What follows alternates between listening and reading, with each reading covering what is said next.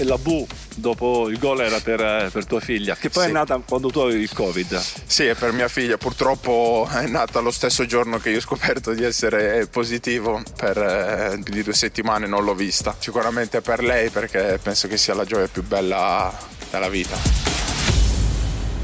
Dobbiamo convocare la banda.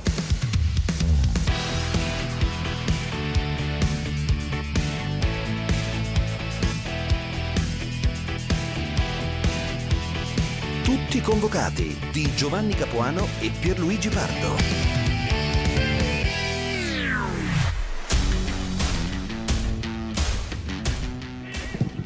Belotti, il vantaggio dell'Italia, aveva intuito Iliev, ma è stato precisissimo Belotti per l'1-0.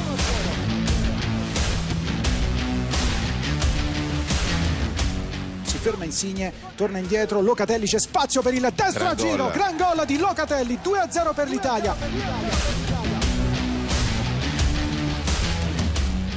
Ho i brividi ancora adesso, è un'emozione indescrivibile. E noi, per esempio, io gioco ancora a calcio per le emozioni, perché vivo ancora di quello. Tutti danno il massimo, giocano contro l'Italia, ma noi siamo un gruppo forte e dobbiamo riuscire a vincere tutte le partite. La differenza reti conta. Bene. Non mi sembra che le altre squadre nazionali vincano 7-8-0 quando fanno queste partite. Questo significa che è un momento della stagione difficile, dove magari i giocatori non sono così brillanti, o magari abbiamo occasioni e le sbagliamo. Magari la prossima volta ne faremo di più. È chiaro che noi sappiamo che la differenza reti è importante, ma noi speriamo di battere la Svizzera.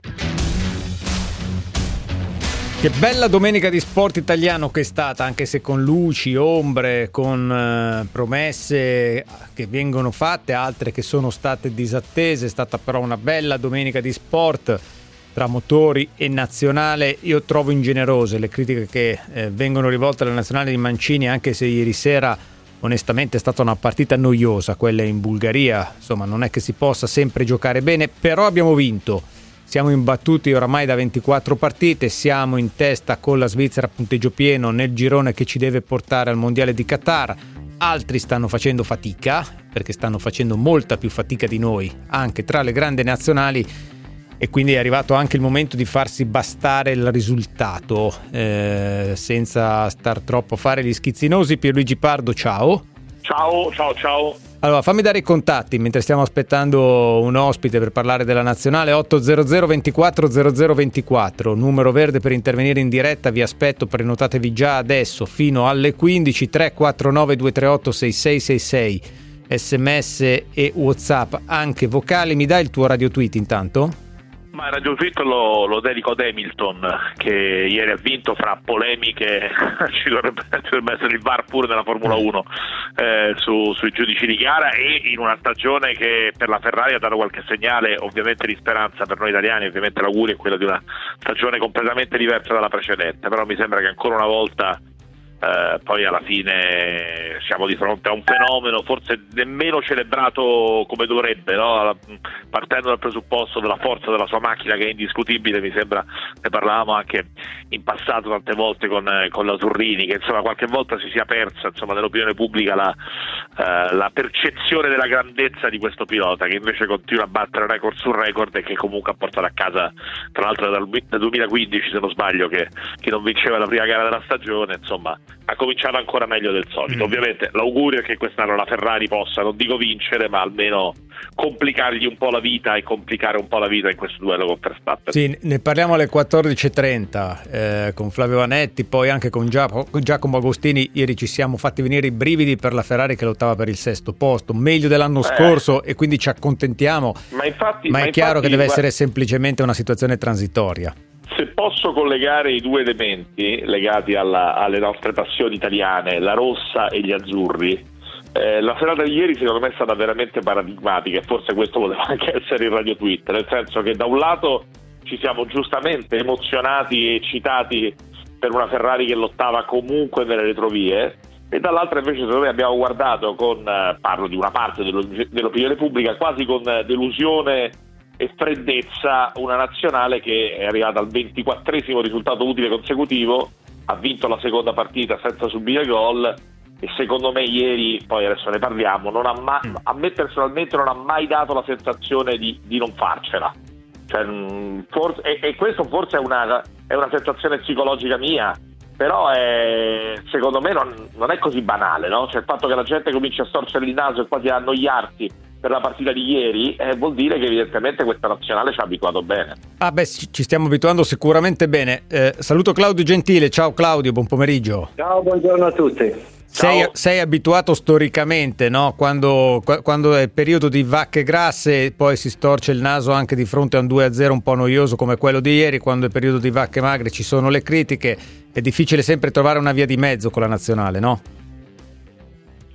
Sì, sai, si spetta sempre di più, però in questo momento è più importante il risultato, il gioco non è che viene messo in secondo piano, però la cosa più importante è vincere la partita e quindi poi quando si andrà più avanti bisognerà anche logicamente avere anche una tipologia di gioco che piace, che può piacere alla gente. Sì, non si può sempre giocare a 1000, soprattutto a questo punto della stagione, non lo fanno neanche le squadre di club, no Claudio? No, ma questa è un'annata un po' da dimenticare per tutto, sia per il campionato che per la nazionale. Ci sono partite troppo vicine una con l'altra e quindi diventa sempre difficile poter trovare la continuità di un bel gioco con un bel risultato, quindi adesso dobbiamo accontentarci dei risultati. Sì, io segnalo a tutti che noi ci lamentiamo della qualità del gioco dell'Italia di Mancini in questo 2021. Ieri la Spagna, se non segna il 92esimo su papera del portiere, è con un piede agli spareggi, perché ha già pareggiato la prima con la Grecia.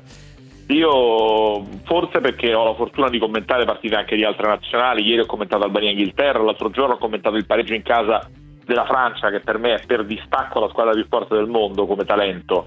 E ha fatto 1-1 contro l'Ucraina e alla fine l'Ucraina non ha neanche rubato nulla o quasi, insomma è stata un pizzico fortunata sull'autogol, ma poi in generale non è che abbia fatto una brutta partita. Io credo che io sono ottimista, poi è ovvio che l'abbiamo detto 1000 volte, quando comincia un europeo, un mondiale si riazzera tutto e comincia una cosa completamente diversa, però la continuità di questa squadra contro avversarie così, certo, ma sono quelle che ci dà il calendario, non è che possiamo sceglierci il Real Madrid e il Barcellona, sono queste, però 24 risultati utili consecutivi non sono un dettaglio e secondo me la sicurezza che la squadra dimostra pure. E arrivo, e vorrei sentire anche Claudio su questo, la mia percezione è che tutto sommato gestire le partite con delle fasi di accelerazione e delle fasi diciamo più di controllo sia un ulteriore passo avanti di questa squadra. Ne parlava Mancini dopo la partita contro l'Irlanda del Nord, è chiaro che quel secondo tempo lì non è il massimo e il primo tempo di ieri non è stato il massimo, però è anche chiaro che una squadra che riesce ad avere consapevolezza della sua forza e che fa per esempio il finale che abbiamo visto, perché alla fine ne potevamo fare il 3-0, ma mi sembra una squadra che è diventata abbastanza padrone dei ritmi e dei tempi della partita. Claudio? Sì, sono d'accordo, sicuramente c'è qualche critica, va bene, di gioco, però come ho già detto in questo momento sono importanti i risultati, dobbiamo vincere per passare, essere tranquilli di poter poi giocare un europeo, un mondiale con giocatori che hanno già più partite di esperienza, perché ci sono anche dei giovani che devono fare esperienza. La penso anch'io così, c'è questa convinzione che comunque il risultato si porta a casa, poi magari il gioco passa in secondo piano, però noi quello che interessa è questo, è il risultato. 23 risultati utili vuol dire che insomma hai avuto una bella strada di risultati che dà fiducia e che comunque deve continuare. Sì, tra i numeri che uso un termine che odio, sia dal punto di vista formale che concettuale, che è giochista. E questa comunque è una nazionale giochista, certo. È una nazionale che gioca a pallone, quindi non è che siamo di fronte a una squadra brutta che è l'anticalcio, siamo di fronte a una squadra che in questo momento della stagione, secondo me, sta portando a casa i risultati senza sfoderare il meglio del suo repertorio.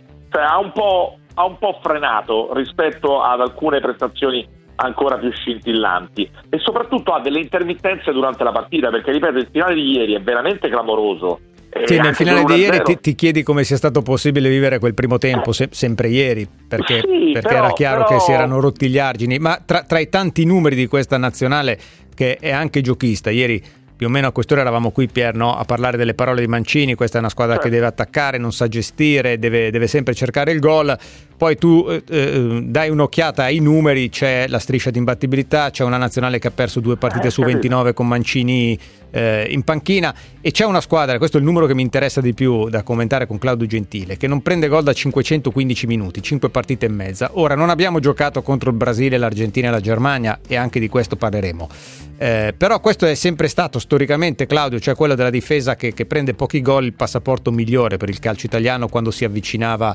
il grande evento come è l'Europeo di giugno.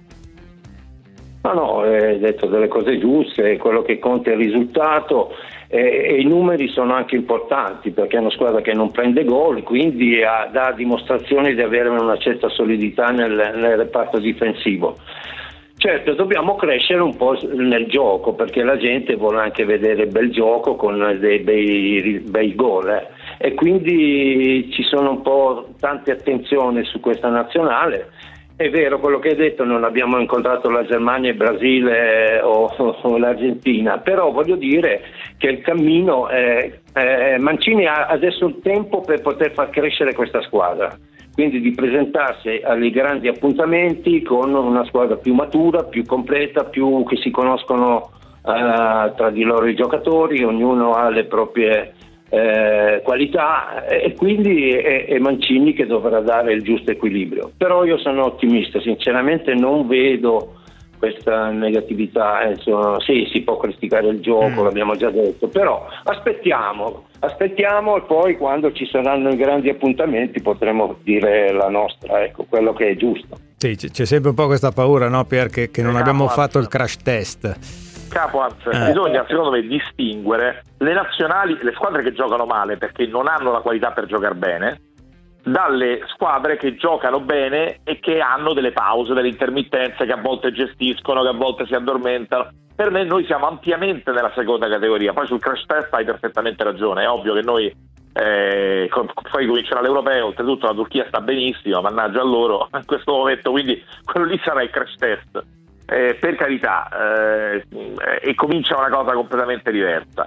Però dal punto di vista dell'atteggiamento, questa non è una squadra che gioca male a pallone, questa è una squadra che ha giocato bene e che è stata giustamente lodata a lungo perché per questa svolta e per questa qualità. Adesso, in una fase che però è calda, caldissima per tutti, per la Francia, per la Spagna, per l'Olanda, per il Belgio, ma pure lo stesso Belgio insomma, ha pareggiato alla fine in Repubblica Ceca. Ha pareggiato in Repubblica Ceca con un gran gol di Lukaku, guarda caso. Però voglio dirti, sì, bravino ragazzi. È bravino, sì. Bravino anche tecnicamente, sta migliorando. Sì.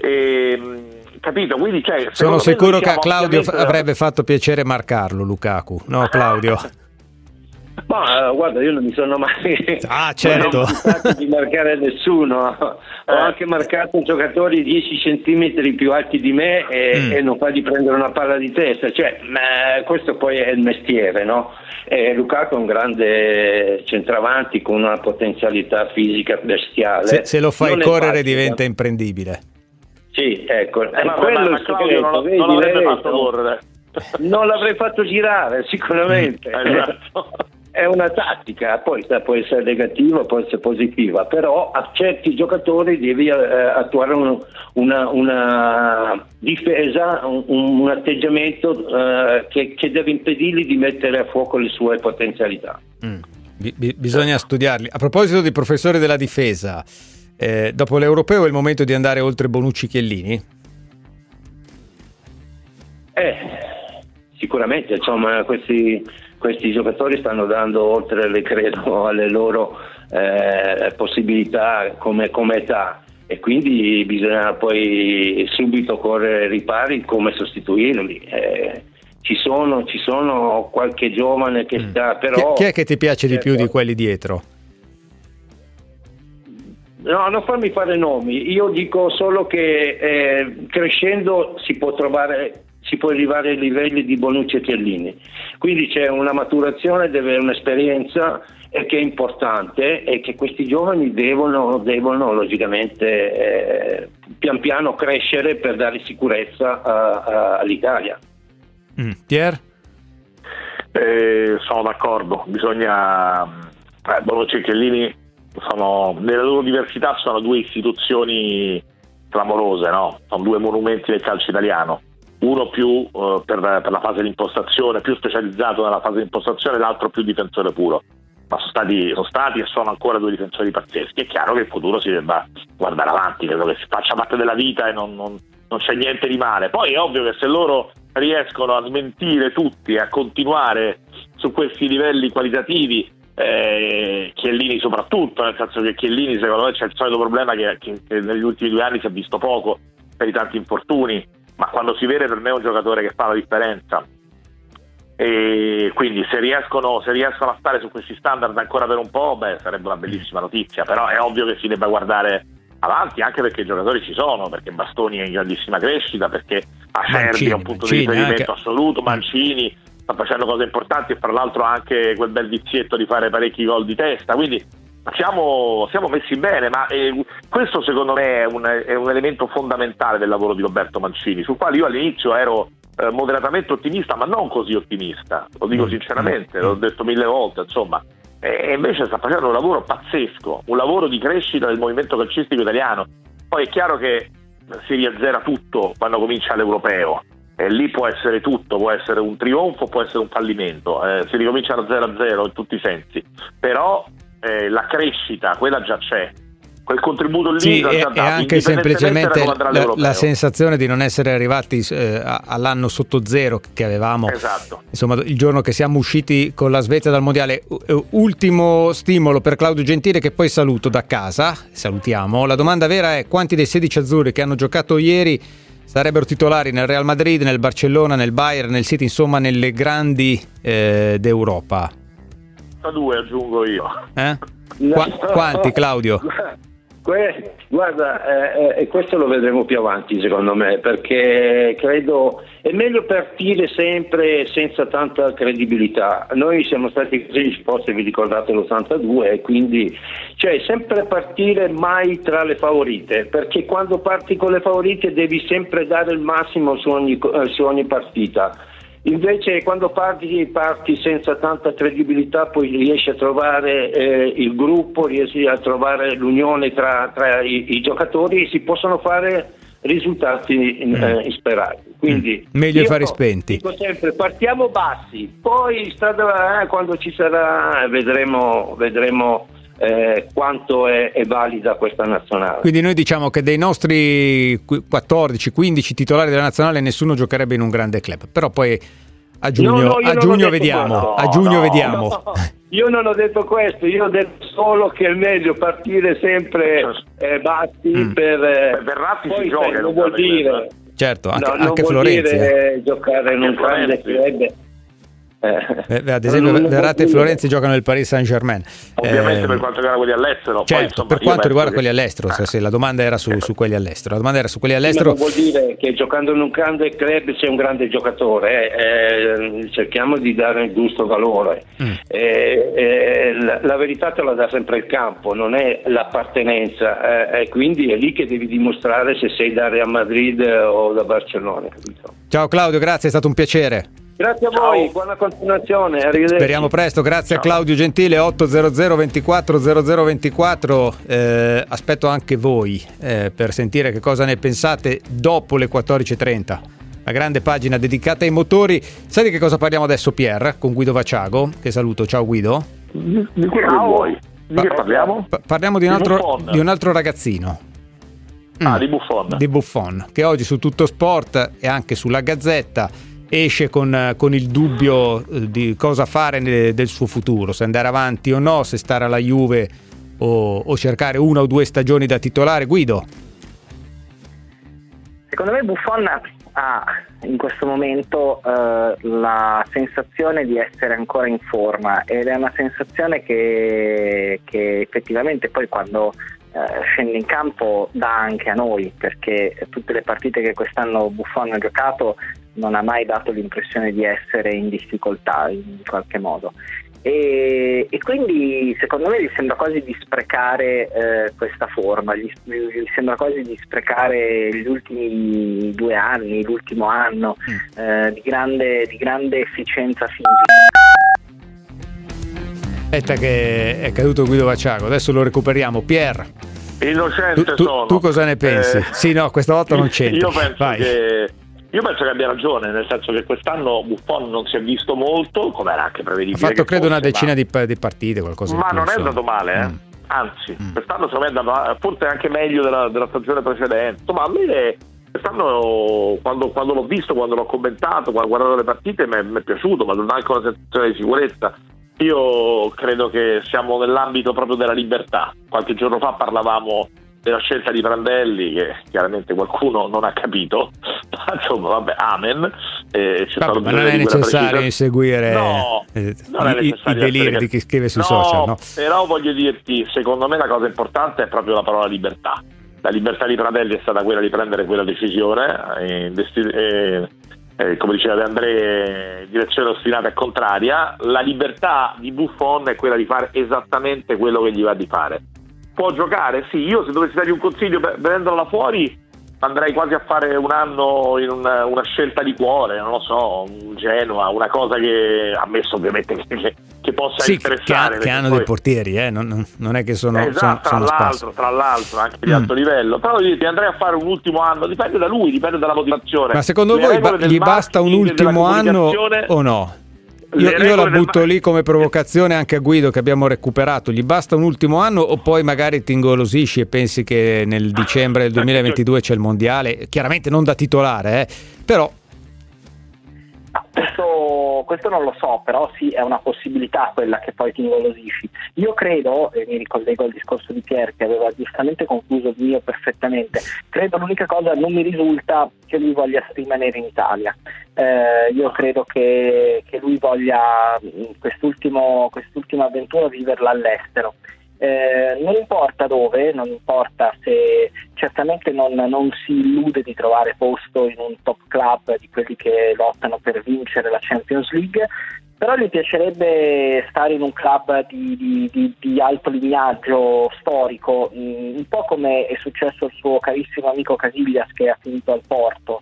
Se ci fosse una squadra di quel genere, una squadra che lotta per il titolo a livello nazionale, che ha una sua storia come squadra e che gli permette ancora di affacciarsi in Champions League non per vincerla, ma semplicemente per respirarne l'aria, credo che sia quella l'obiettivo, anche se poi Buffon questi desideri li confronterà con il presidente Agnelli e gli lascerà, credo, piena libertà, ma cercherà magari anche di convincerlo a restare, perché per la Juve secondo me avere ancora per un anno Buffon alla Juve farebbe comodo, quindi secondo me l'opinione della Juve sarebbe quella di trattenerlo ancora per un anno in questo ruolo, a fare la chioccia dentro lo spogliatoio, non certamente la chioccia di Chelsea. Che non ha bisogno di chioccia, però proprio come il giochiamo ancora di Del Piero, come invece la scelta di Totti di rimanere alla Roma, non so se state guardando. Invece a me stuzzica, ragazzi, la cosa della nazionale, ve la dico, che credo che nessuno abbia mai fatto 6 mondiali. Ma certo che mi stuzzica, ovvio, sarebbe un valore, un record, però è chiaro che sono dei guadagnare. Sarebbe anche un bel motivo di discussione avvicinandosi al mondiale, il giorno in cui saremo qualificati, perché, speriamo presto. Perché a te piacciono le discussioni e quindi è chiaro che ci vedi già sono d'accordo con te, sicuramente sarebbe un bel argomento di discussione. Io penso in generale che il calciatore è straordinario, l'uomo è di grande sensibilità e deve fare quello che gli va di fare, così come Del Piero a un certo punto della sua vita aveva capito che alla Juve non c'erano più margini, è andato a fare un'esperienza quasi da esploratore, da viaggiatore di nuovi mondi, ma perché no? Perché non farsi un'esperienza, non lo so, in America, lui ha fatto in Australia, in India, cioè quella componente lì secondo me è fondamentale. Oppure in un club, pensa a De Rossi, poi non è andata benissimo perché ha avuto 1000 problemi fisici, al pensa al Boca, che scelta grande dal punto di vista, proprio dal punto di vista dell'amore per il calcio, cioè darei io dei soldi per giocare un minuto nel Boca o nel River per poter vincere. E quindi immagina per questi calciatori quanto possa essere bella un'esperienza così, quindi io gli auguro di fare una cosa che gli piace. Quest'anno sono d'accordo con Guido, io ho visto ancora un portiere che dà sicurezza, un portiere con una buona efficienza fisica. Poi è chiaro che il tempo è un rivale pericoloso, nel senso che poi il Conte te lo presenta prima o poi, a lui diciamo più tardi che ad altri. Approfitto di Guido Vacciago per chiedergli se in questi 10 giorni, secondo lui da osservatore esterno ma nemmeno troppo, la Juventus è stata capace di riprogrammarsi sui nuovi obiettivi stagionali, quindi guardarsi alle spalle e non davanti. Proprio sulla carta, perché poi sul campo beh, ma è anche un cambio di mentalità, al di là dell'allenamento che puoi fare poi con i giocatori che non hai, sì, perché erano in nazionale.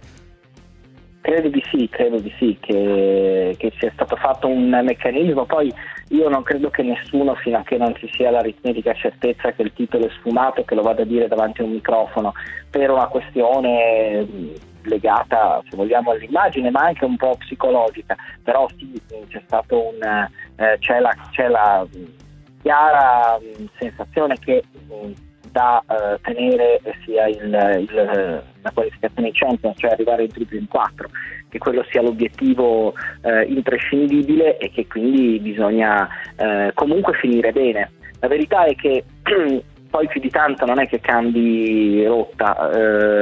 Se tu volevi mettere pressione all'Inter, come aveva detto Pirlo, dovevi vincerle tutte. Adesso, se tu vuoi il quarto posto, non dico che sia indispensabile vincerle tutte, ma ti conviene vincerne comunque molte, perché la situazione è abbastanza fluida ed è pericolosa. Quindi in realtà poi alla Juve l'obiettivo è finire questo campionato vincendo più partite possibili e riuscendo quindi a consolidare quella posizione in classifica che garantisce l'accesso alla prossima Champions. E poi c'è questa finale di Coppa Italia con l'Atalanta, che di cui si parla poco, magari se ne parlerà più avanti quando saremo in avvicinamento. Però per mille ragioni, Guido, è un contorno rispetto al quarto, terzo e secondo posto. Ma Guido, secondo te quello sì, cioè se devono mettere, se devono fare una scelta, se arrivi quinto e vinci la Coppa Italia è un problema, se arrivi quarto e perdi la finale te ne fai una ragione. Guido, secondo te Nedved quante bugie mi ha detto? Bugie ovviamente per modo di dire, no? Cioè, quante cose possono... Io penso che lo fa... Almeno una. No, io penso che quello che lui ha detto sia assolutamente quello che pensa ora, però quante cose possono cambiare da qui alla fine della stagione, secondo te, rispetto a quello che ha detto? 100% Pirlo, 100% Cristiano Ronaldo, Dybala invece c'è apertura di fronte alle offerte. Guarda, intanto complimenti per l'intervista, non ti avevo fatti e ne approfitto adesso. Ma ti abbiamo chiamato apposta, Guido. Esatto, no, fammeli fare, perché anche per il tempismo, insomma, è stata una presa di posizione importante della società. Credo che ti abbia detto quello che sono le intenzioni della società. Cioè, l'intenzione della società è di tenere Pirlo e l'intenzione della società è di tenere Cristiano Ronaldo. Poi su Dybala facciamo un discorso a parte.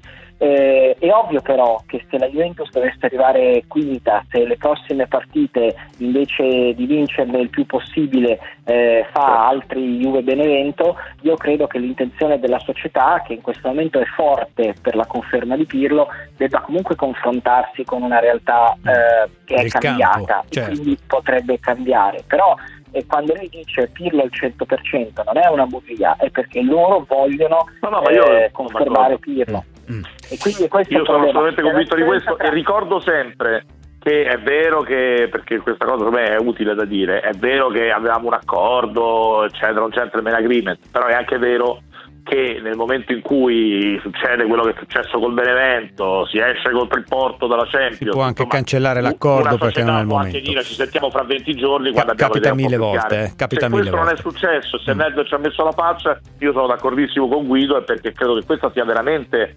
il punto di vista, il punto di partenza, quindi secondo me nessuna bugia, quella era ovviamente una battuta. È chiaro che le cose possono cambiare a seconda di come andrà il campo, già a partire dal derby di Torino sabato, che non è una partita banale. Aspetta perché siamo lunghi, il calcio è liquido. Liquido. Allora, fammi salutare Guido Vacciago, ciao Guido, grazie. Ciao Pier, ciao. Mi scuso, siamo un attimo in ritardo sulla borsa, però facciamo Gianvittorio da Roma. Gianvittorio.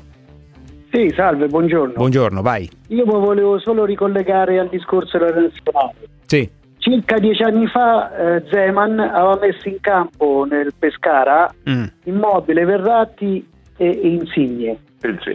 Forse un ringraziamento bisogna farglielo, perché adesso è l'attacco quasi titolare della nostra nazionale. Sì, sì, ma quello era un pescare abbastanza divertente, no Piero? Sì, sì.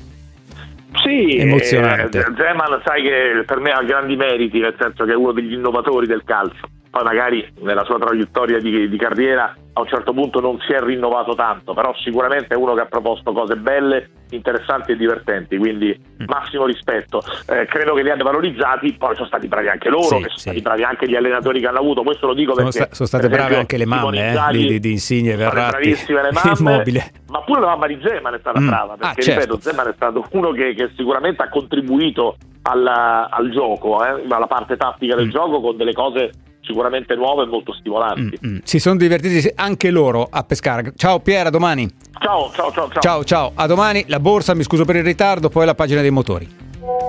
Magari nessuno della nazionale potrà giocare in un grande club, a parte quelli appena citati, ma se l'amalgama funziona si può pensare ad arrivare fino in fondo, Tutti convocati, anche su WhatsApp. Tutti convocati, anche su WhatsApp. Lasciate i vostri messaggi vocali al 349 238 6666. 349 238 6666. Tutti convocati.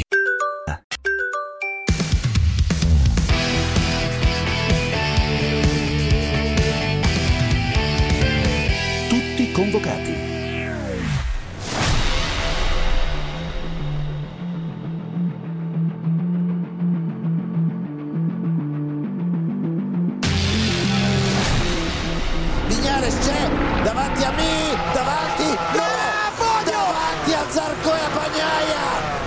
È successo? È uscito largo, è uscito molto nello sporco. Mira. Due Ducati sul podio, dietro a Maverick Viñales che va a vincere.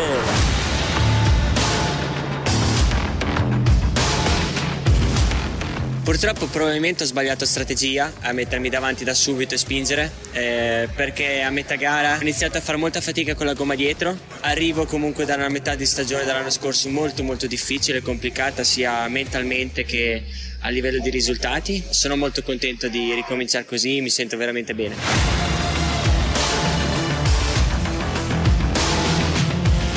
Lewis Hamilton vince il Gran Premio del Bahrain davanti a un grande comunque Max Verstappen, che darà battaglia per questa stagione.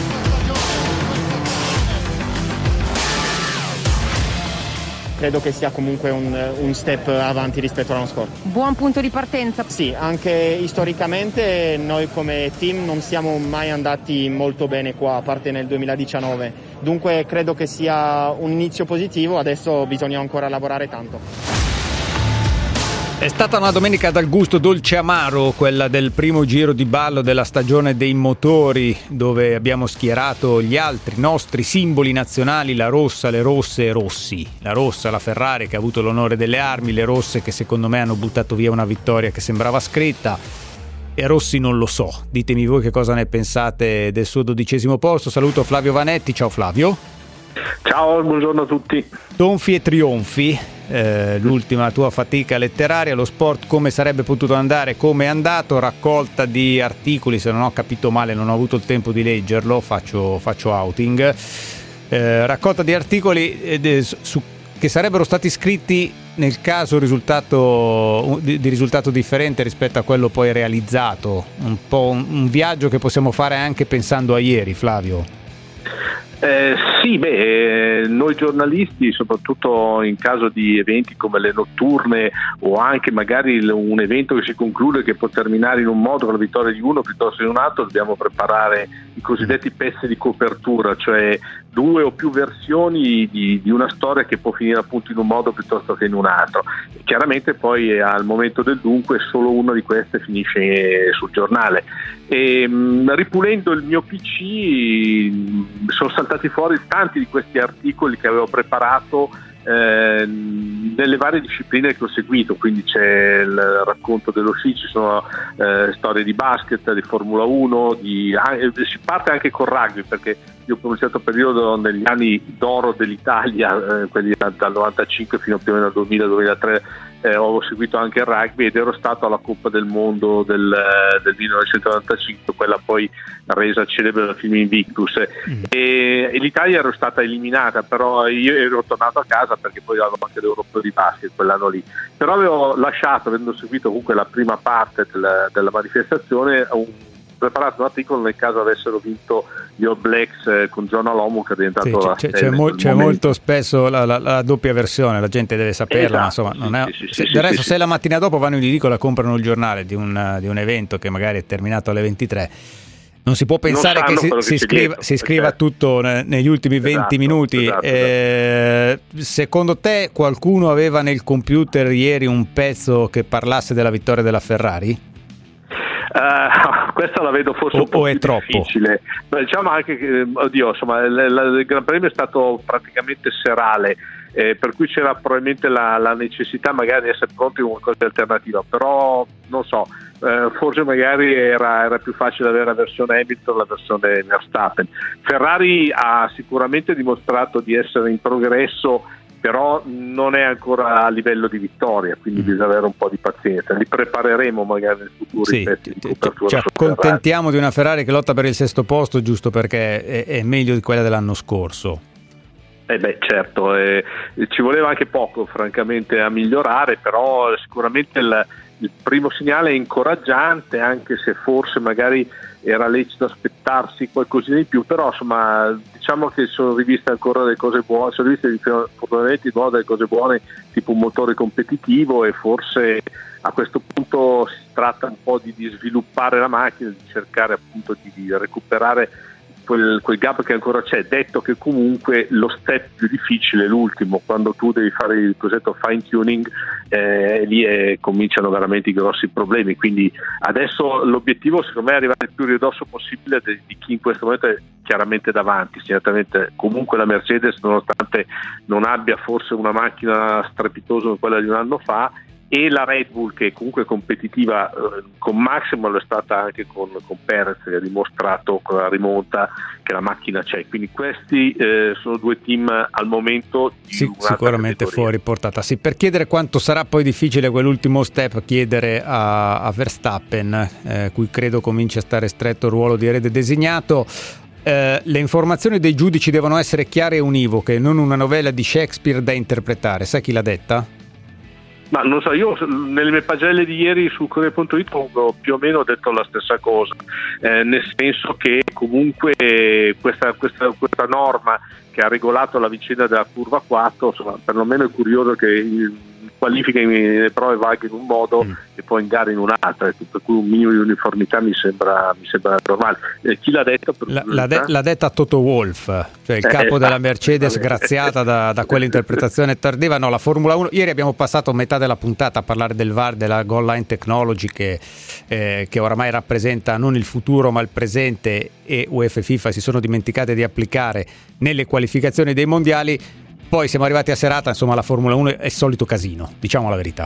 Sì, alla fine è così, purtroppo non c'è la voglia di uniformare, sono volte anche proprio degli atteggiamenti stupidi, e forse anche in questo ginepraio può essere che davvero la Red Bull ieri abbia sbagliato a non mandare comunque Verstappen al traguardo. Cominciamo a vincere, poi eventualmente si discute se devi perdere o se devi tenerti la vittoria, e sarà venuto fuori sicuramente un bel macello perché di mezzo c'era la Mercedes, però magari chissà, in quei giri che mancavano erano pochi chilometri, però chissà, poteva forse avere magari quello scarto superiore ai 5 secondi, presumendo che la sanzione sarebbe stata quella di 5 secondi. Comunque hanno scelto così e vabbè, insomma speriamo che magari serva in qualche modo a far rivedere un po' tutto lo schema normativo, che come al solito è abbastanza cervellotico. Flavio, stai lì, abbiamo il traffico, poi chiacchieriamo di qualche altro tonfo e trionfo, andiamo anche sulle due ruote. Alla fine chi è il più forte di sempre? Mr. Lewis Hamilton. Per scendere in campo in diretta con tutti i convocati, chiamateci 800 24 00 24. Tutti convocati.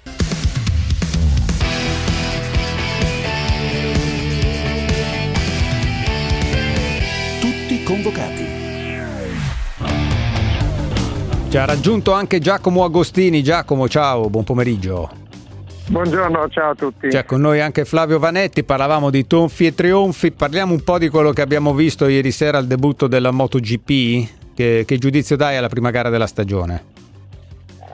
Beh, direi che è stata molto divertente, una gara combattuta, vedendo poi la Ducati per tanti giri in testa ci ha fatto sognare un po'. L'ha un po' buttata via la vittoria la Ducati? No, non l'ha buttata via. No. L'hanno vinta gli altri. C'è più di così cosa potevano fare. No, perché ho sentito Pecco dire di aver corso in maniera un po' disordinata. Se potesse rifarla, la rifarebbe diversa. Per quale motivo? Ha detto: ho tirato troppo all'inizio, poi alla fine mi sono trovato un po' in crisi. Ma se non tiri troppo all'inizio, gli altri vanno via. Cioè, gli altri, se tu non tiri, gli altri vanno. Non è che lui ha tirato e dietro aveva un vantaggio che poteva anche chiudere. Lui ha tirato perché gli altri gli erano alle spalle, altrimenti se calava gli altri vanno via. Quindi è un bel podio di valore. Ma sì, direi che è stato una grande gara. Bagnaia è stato bravo, l'ha fatto sudare, ha fatto sudare Vignales per essere superato, quindi però più di così non poteva. La Yamaha forse che era perfetta in tutto, anche se non era veloce come la Ducati, però era molto guidabile, le gomme hanno tenuto fino alla fine. Però il fatto che tutti raccontano che devo risparmiare eccetera, se risparmi la gomma vuol dire che lasci andare avanti gli altri, quindi se vanno gli altri poi per andarli a prendere devi ancora consumarla. Quindi la verità è che bisogna andare a chiodo dall'inizio alla fine. Flavio, l'altra verità è che senza il cannibale Marquez non puoi andare a chiodo se hai un vantaggio, allora risparmi, anziché vincere con 20 secondi vinci con 5. Questo sono d'accordo, ma se li ho tutti incollati come faccio per risparmiare la gomma? Certo, perché poi l'altra verità, Flavio, è che senza il cannibale Marquez la MotoGP è divertentissima, è aperta ed è una battaglia fino all'ultimo metro, Flavio. Ah sì, approfitto anche per salutare Giacomo che ho appena intervistato di recente, un paio di settimane fa. Ciao sicuramente, anche a te. Sicuramente è chiaro che un po' come immaginare l'anno scorso la Formula 1 senza Hamilton, ecco. Quindi sono anche curioso di vedere quando Marquez tornerà cosa succederà, se avrà dei problemi di reinserimento oppure se il talento che ha gli permetterà di recuperare velocemente l'attitudine alla gara e all'agonismo, ecco. Quindi vediamo, questo sarà un altro aspetto interessante di questa stagione, però è chiaro che fin qui c'è un bel equilibrio e credo che per un evento sia il massimo possibile immaginabile. L'incertezza è un po' il sale dell'attenzione, della curiosità di chi deve assistere appunto all'evento, alla manifestazione. Giacomo, come dobbiamo pensare Marquez se davvero rientrasse alla terza Portimao, quindi fra poco meno di un mese? Dobbiamo immaginarlo come il favorito di questa stagione, come qualcuno da scoprire senza necessariamente mettergli addosso la pressione di dover vincere? Come te lo aspetti? Ma io come ho già detto, lui appena rientra dovrebbe stare calmo almeno la prima gara, prove e gara, allenamento, le deve usare come allenamento perché è tanto che fuori, e quindi usare la moto con la quale corri poi è sempre, cioè bisogna allenarsi anche su quella, ecco, non solamente ginnastica, motocross e mini moto e queste cose, quindi l'occhio, la velocità eccetera va fatto sulla moto con la quale corri, quindi poi io credo che, certo, un piccolo dubbio c'è, ma io credo che lui dopo due gare ritorni come prima. Vi aspettavate di più da Valentino dopo il sabato delle prove? Beh, sabato ha fatto un gran tempo, anche se è stato un po' tirato da Bagnaia, che ha una moto molto veloce. Però sì, si aspettava qualche posizione più avanti, purtroppo invece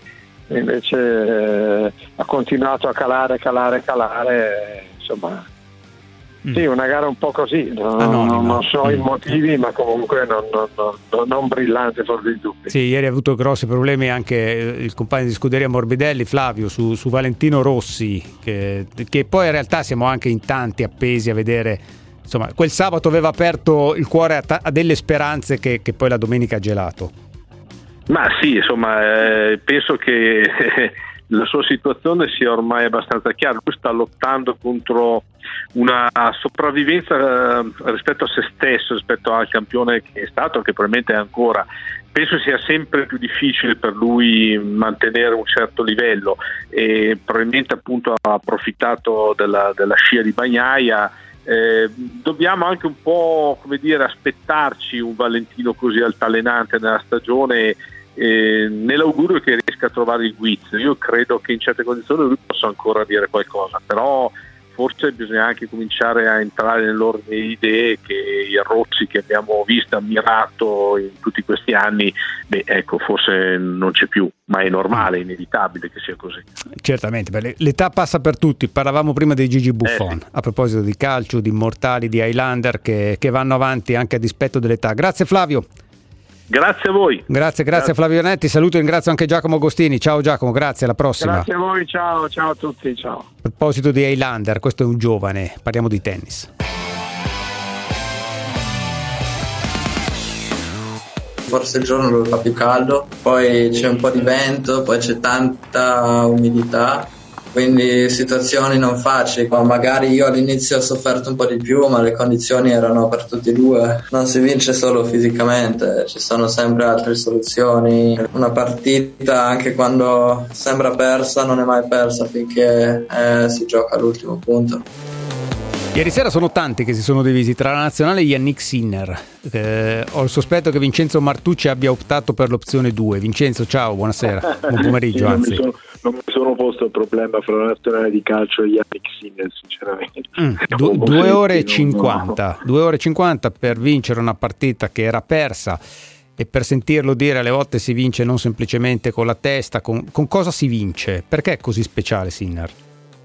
Perché sa come vincere una partita, perché supera la soglia del dolore, perché nei momenti importanti fa quella cosa che noi per anni, noi appassionati di tennis, per anni abbiamo visto fare agli avversari degli italiani. Invece adesso due ragazzi di 19 anni fanno loro delle cose che hai dentro di te, delle cose che appunto non si possono insegnare, però loro migliorano, partendo da queste basi fanno dei miglioramenti mostruosi, perché la partita con Kačanov, per portare l'ultimo esempio, era una partita praticamente persa, aveva perso il primo set, era sulle ginocchia, l'altro faceva la cosa giusta, addirittura tirava e andava a rete.